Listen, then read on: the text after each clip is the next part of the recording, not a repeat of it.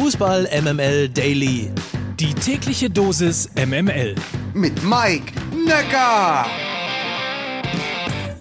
Guten Morgen zusammen. Heute ist Donnerstag, der 21. Oktober. Das hier ist der Fußball MML Daily, also täglich subjektiv ausgesuchte News als Service aus dem Hause MML. Und diese Folge wird präsentiert von der Koro Drogerie unter korodrogerie.de könnt ihr ja parallel schon mal nachschauen, was da alles so gibt, die Infos. Und ein Code zum Einkaufen gibt's dann am Ende dieser Sendung. Wie endet wohl eine Aufholjagd von Manchester United in der Champions League? So dramaturgisch. 0 zu 2 zur Halbzeit hinten, sagen wir mal gegen Bergamo. Die Schadenfreude kriecht so langsam in den neutralen Fan.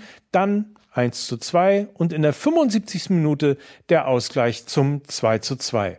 Und wer schießt dann wohl das entscheidende Tor zum 3 zu 2? Richtig. Die Bayern brauchen lange in Lissabon, ehe nach zwei durch VAR aberkannte Tore endlich in der 70. Minute durch Sané das 1 zu 0 fällt. Am Ende ist es dann wie immer. Von der 80. bis zur 84. Minute wird ein wenig aufs Tor geballert. Endstand 4 zu 0. Gar nicht so richtig super toll lief es beim VfL Wolfsburg in Salzburg. Die Autostädter hatten keine Energy gegen Red Bull und verloren mit 1 zu 3.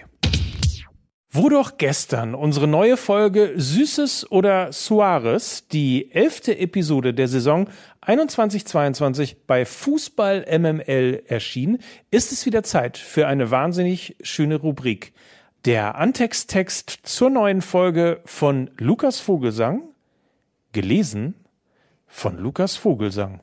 Süßes oder Suarez. Leute, es waren wieder Chaos-Tage bei Fußball MML weil sich der eine, Lukas, am BER mit Kanye West erst um die letzten beiden Buchstaben seines Vornamens und dann auch noch um die letzte Taxe nach Kreuzberg streiten musste. Während der andere, Mike, auf Sizilien vom Hund eines Nachbarn angefallen wurde, nachdem er bereits den Toten gegen einen Pferdekopf hatte tauschen müssen. Frei nach dem Motto, auch den ersten beißen die Hunde. So war es diesmal also am dritten im Bunde, Mickey, die Fahnen hochzuhalten und von Hamburg aus auf eine Welt zu blicken, die sich mal wieder unterteilte in arm und reich, schwarz-gelb und rosarot, in Kannig und Kimmich, in Aki und Uli, in Boxweltmeister und Fallobstkörbe, in Finesse und Tristesse, in Mir San Mir und 0 zu 4 und so weiter. Weil Rose in Dortmund schon wieder den Kopf hängen lässt, während die Bayern zeigen, dass man den Reichelt nicht braucht, wenn es der Julian auch mit Real aufnehmen kann.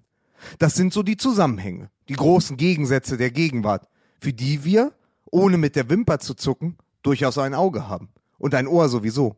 Weshalb wir euch natürlich auch verraten, wer gerade Vereinsweltmeister ist und wer der nächste Weltfußballer sein sollte. Ehrensache. Wobei wir den dazugehörigen Ballon natürlich höchstpersönlich so lang mit heißer Luft füllen, bis unsere Lungen rasseln, als hätten wir den Frosch am Hals. Naja. Dazwischen allerdings gibt es noch Werbung im Grenzbereich und Assoziationsketten Reden aus Silber, die sich bei genauerer Betrachtung als Modeschmuck erweisen, der schneller anläuft als Thomas Müller. Und vielleicht bringen wir diesen Fußballtrödel gleich noch selbst zum Pfandleier. Wahres für Trares. Zuvor aber versetzen wir euch in helle Aufregung, in Ekstase sogar.